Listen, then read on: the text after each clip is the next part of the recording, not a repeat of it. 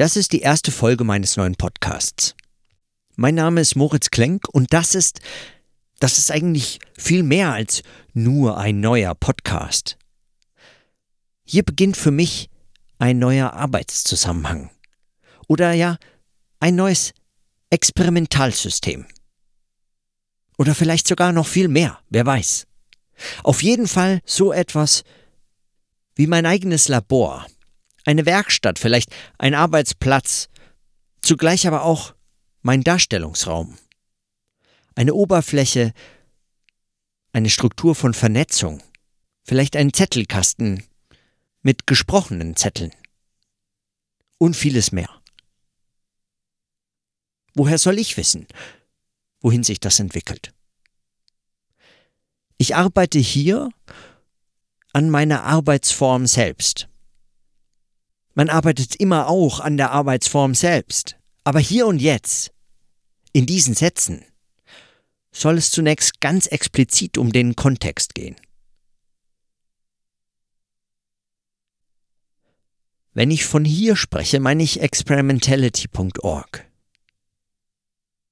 Das ist die Adresse meiner neuen Webseite, auf der ich diese und andere gesprochenen Zettel, geschriebenen Beiträge, Notizen sammel und ablege.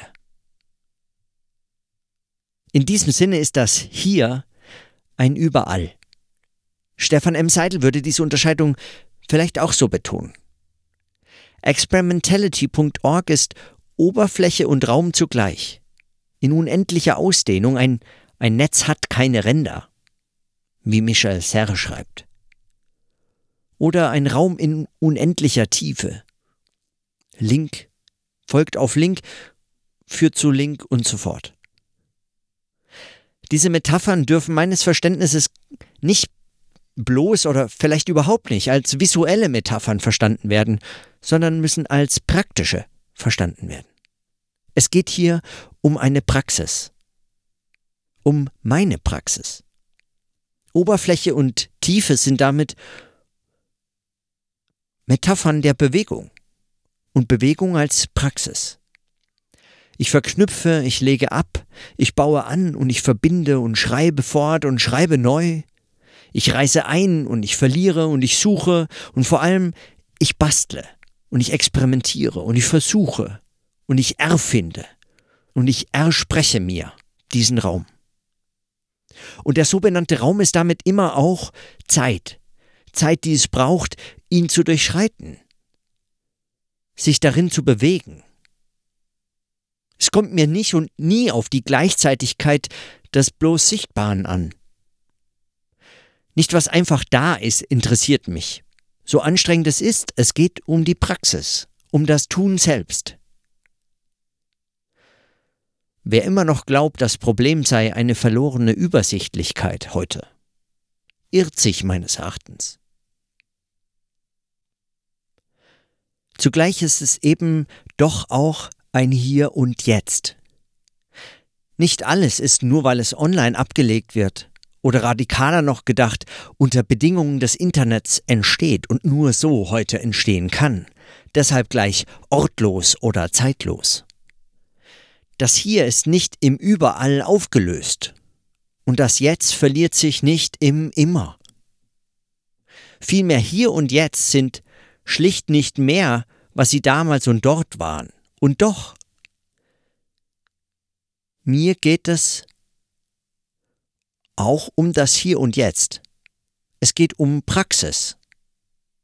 Und die bezeichnet vielleicht viel stärker noch als das ganz unplausibel gewordene Wörtchen Gegenwart.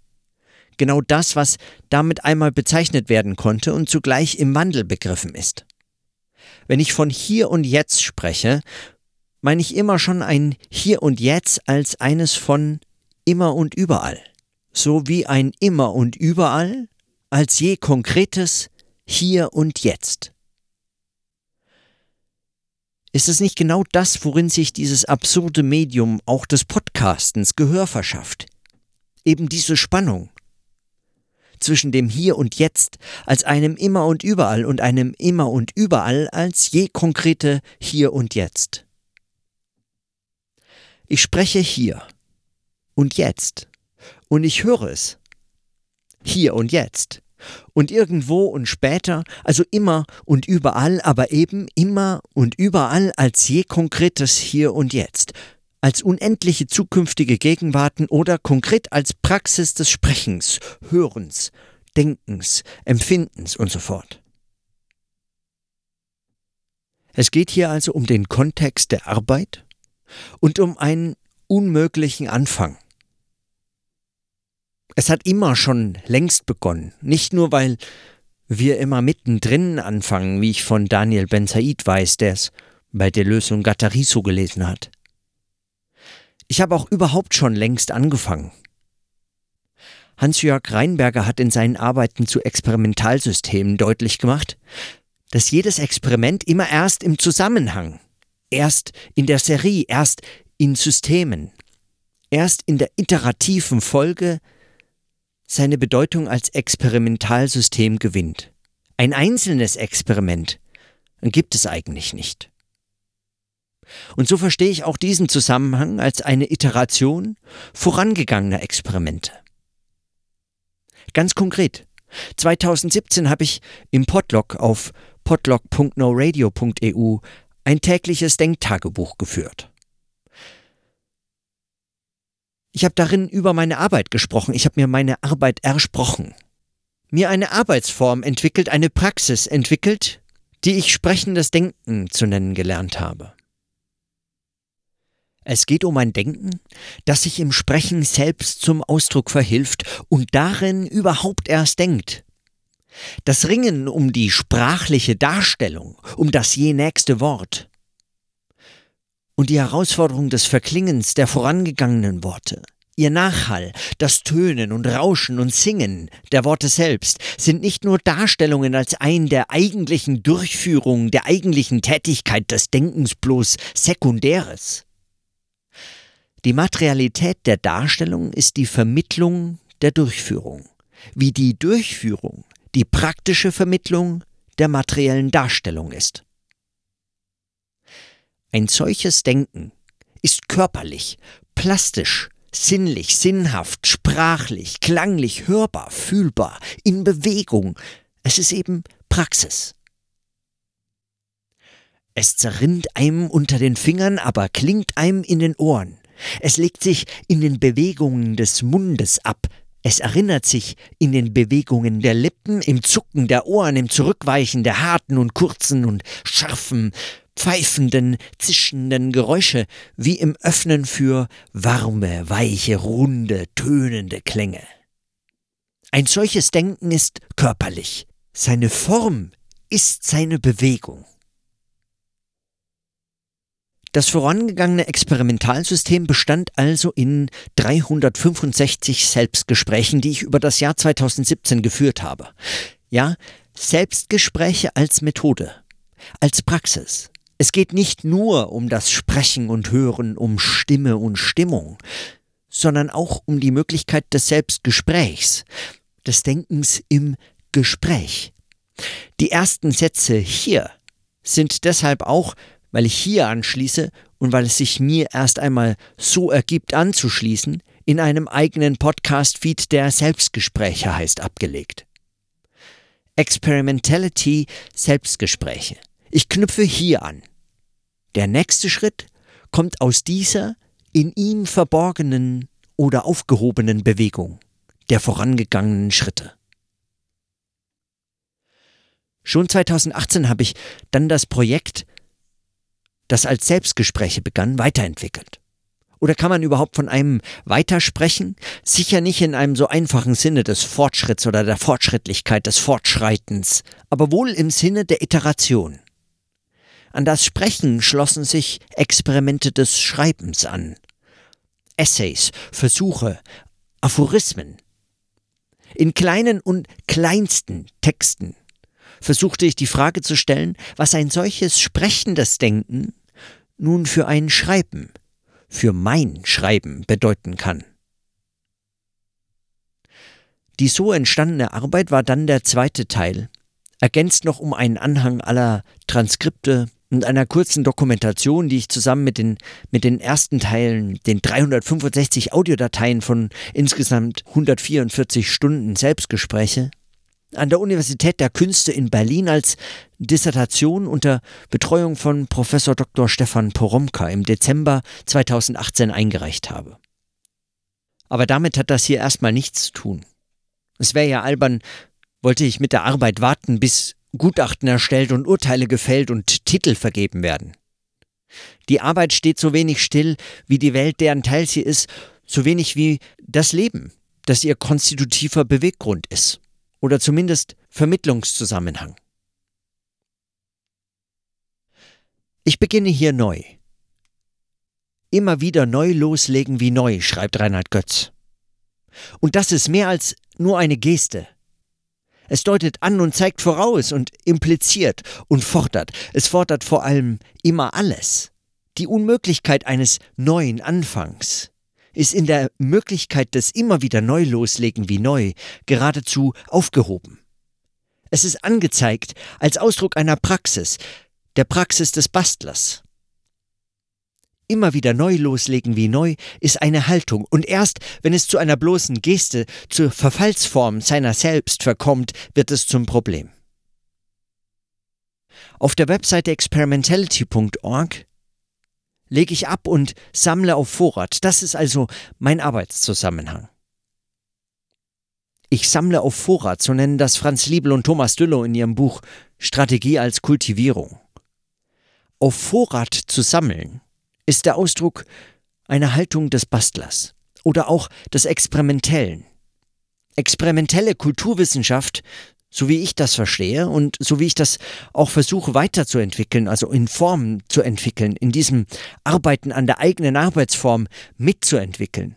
Das ist für mich Sammeln auf Vorrat. Wer weiß, wozu das noch gut sein wird. Zurzeit weiß ich deshalb auch gar nicht viel mehr zu sagen, als dass ich mit Audio, mit Text und mit Bild arbeiten will.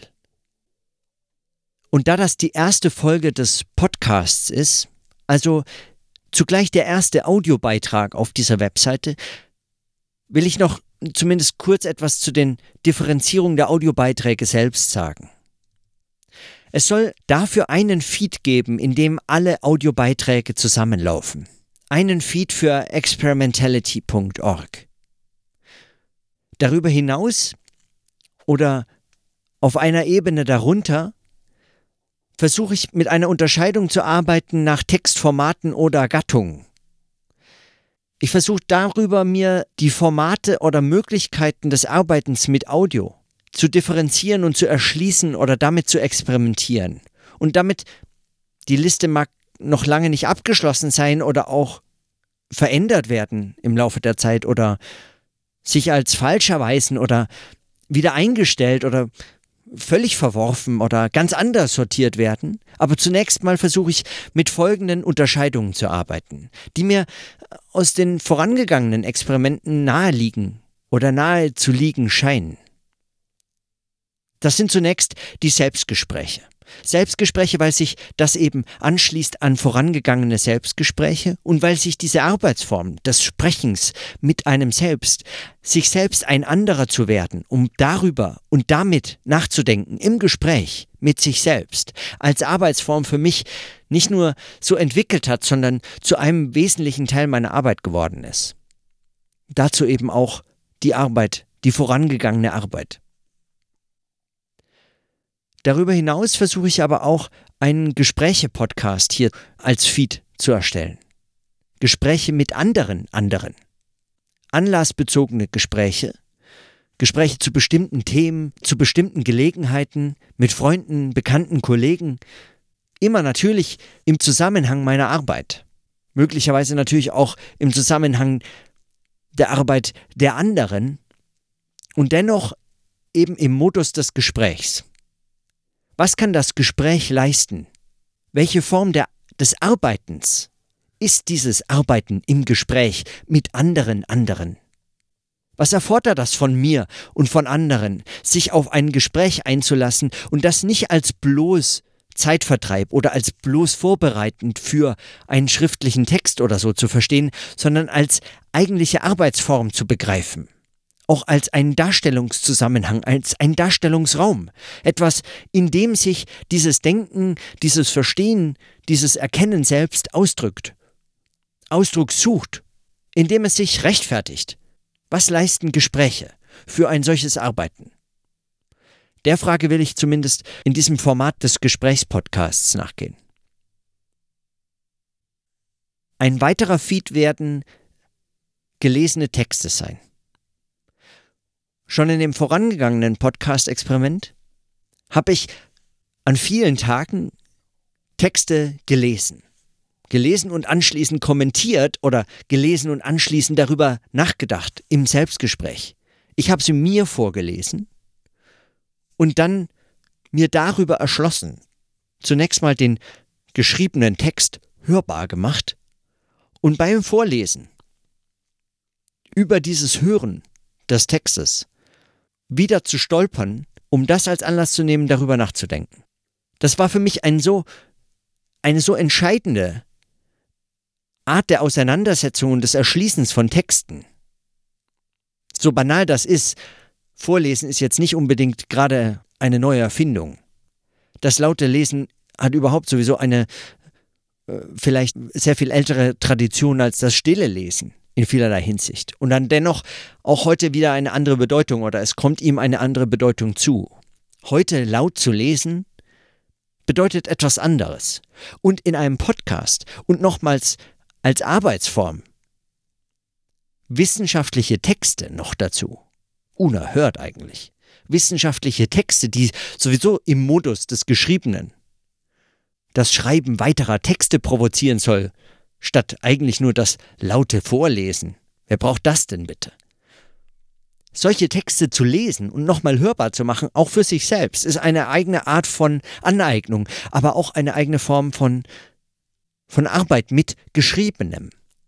Und schließlich ist das für mich auch eine Form der Arbeit, im und mit Seminaren. Oft genug gibt man Texte zu lesen, um gemeinsam im Seminar darüber zu sprechen oder diese Texte zu diskutieren, sich mit ihnen auseinanderzusetzen, an ihnen sich im Gespräch wiederum Probleme und Fragen zu stellen. Und warum nicht diese Texte auch hörbar machen? Mir selbst und allen Teilnehmerinnen und Teilnehmern im Seminar. Und was macht das mit dem Gespräch? Ja, was macht das auch mit der Möglichkeit, in Podcasts wiederum auf geschriebene Texte Bezug nehmen zu können? Sehr viel leichter fällt mir das, wenn ich Texte vorgelesen habe, sie einzubinden in andere Podcast-Kontexte, in andere Audiokontexte.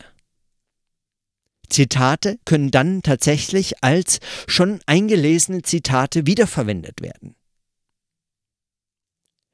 Und immer wieder stolpert man über die Bedeutung des Sprechens, des Hörbarmachens, des Hörens, des Klingens der Sprache selbst, die sich eigene Form von Erinnerung, eigene Form der Anschlüsse suchen und finden im Hören und Sprechen selbst. Schon vorgelesene Texte lassen sich ganz anders im Sprechen erinnern als nicht laut vorgelesene Texte, als nur stillgelesene Texte, als geschriebene Texte.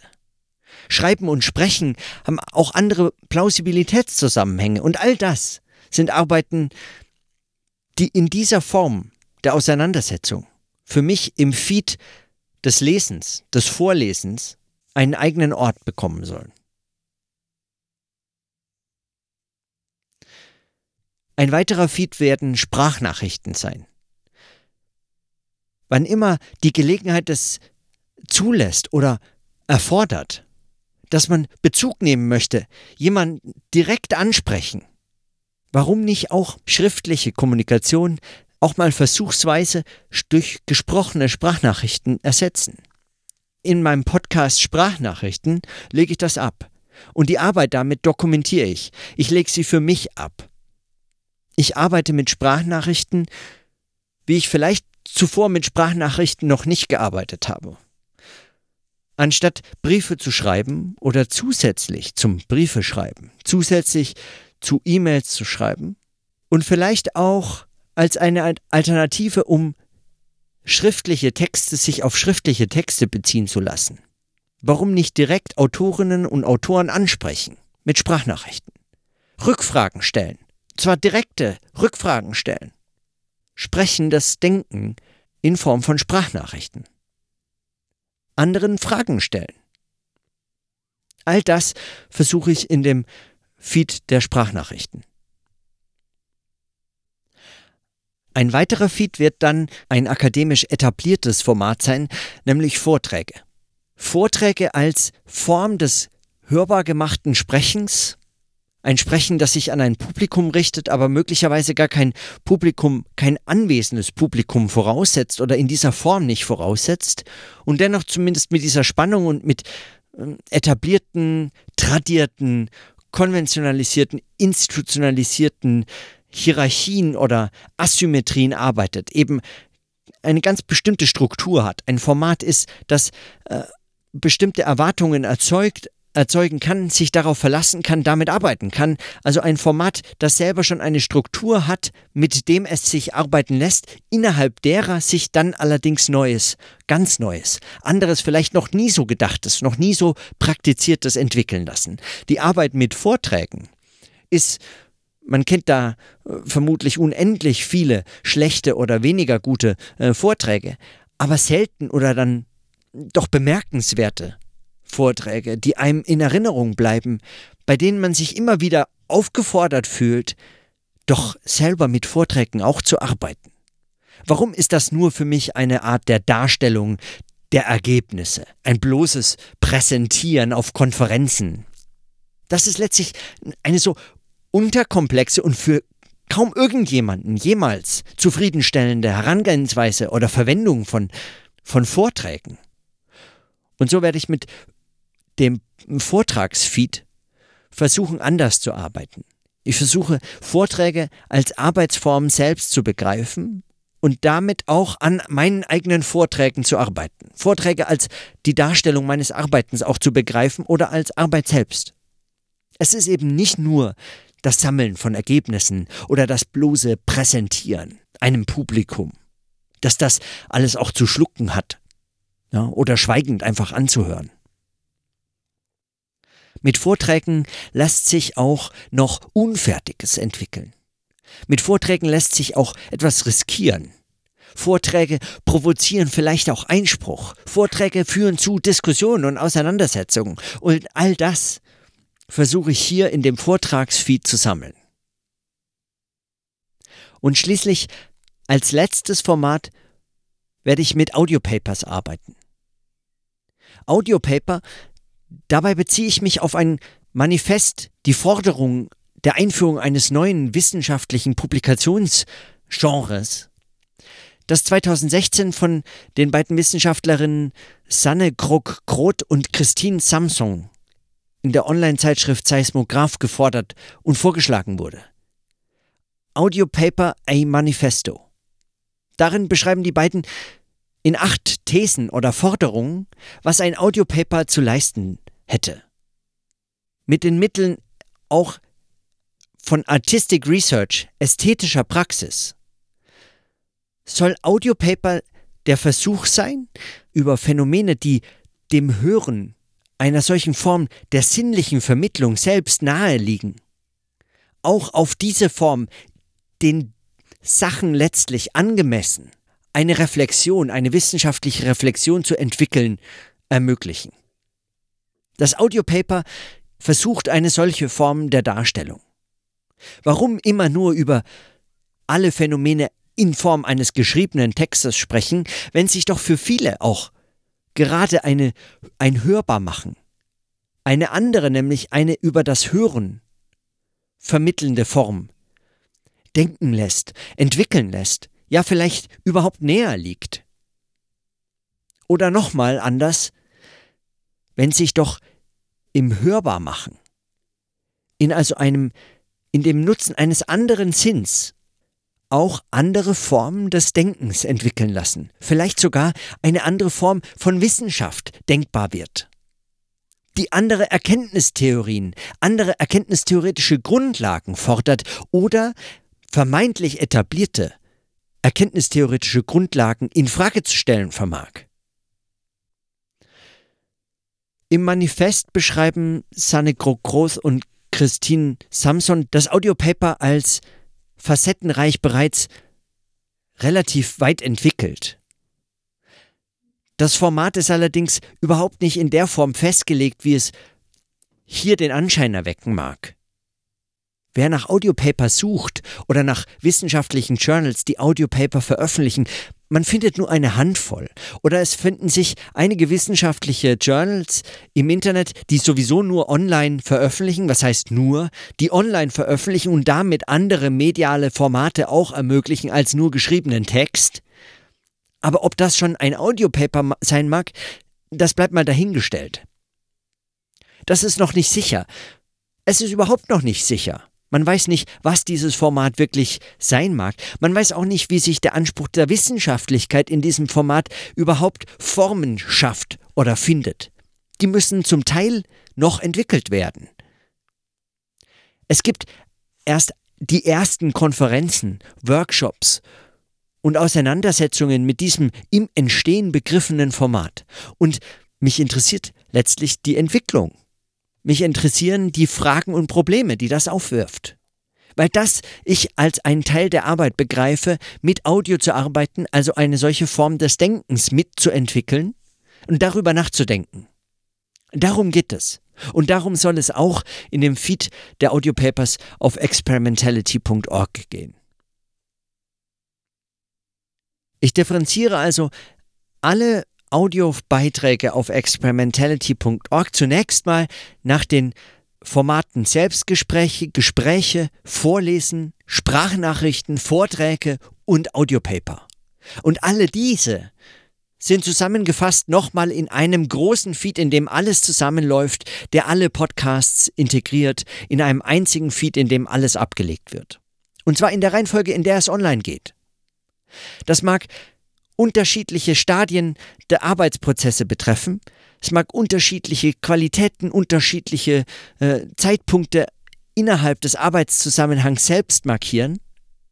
Das eine mag fertiger wirken als das andere.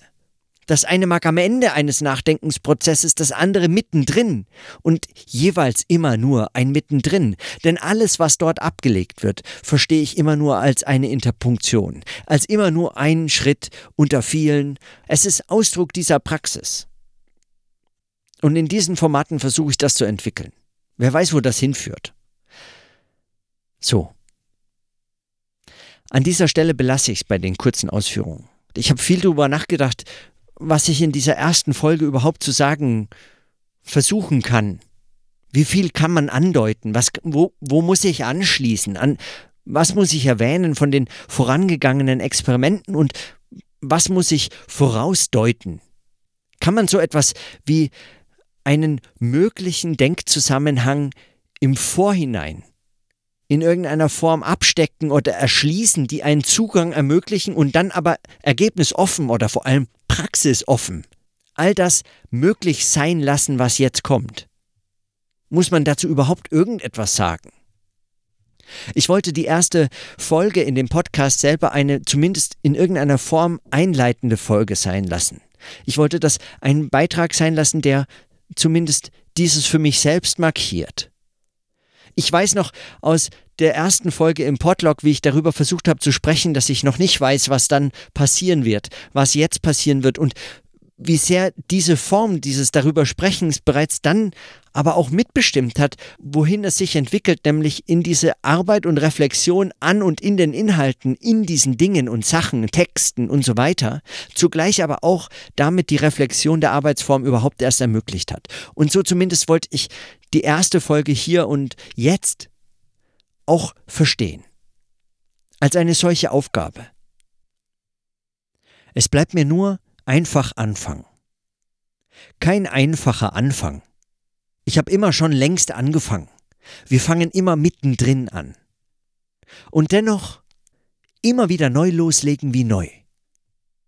Hier und jetzt und immer und überall die Arbeit an der Arbeitsform selbst. Und damit beginne ich jetzt.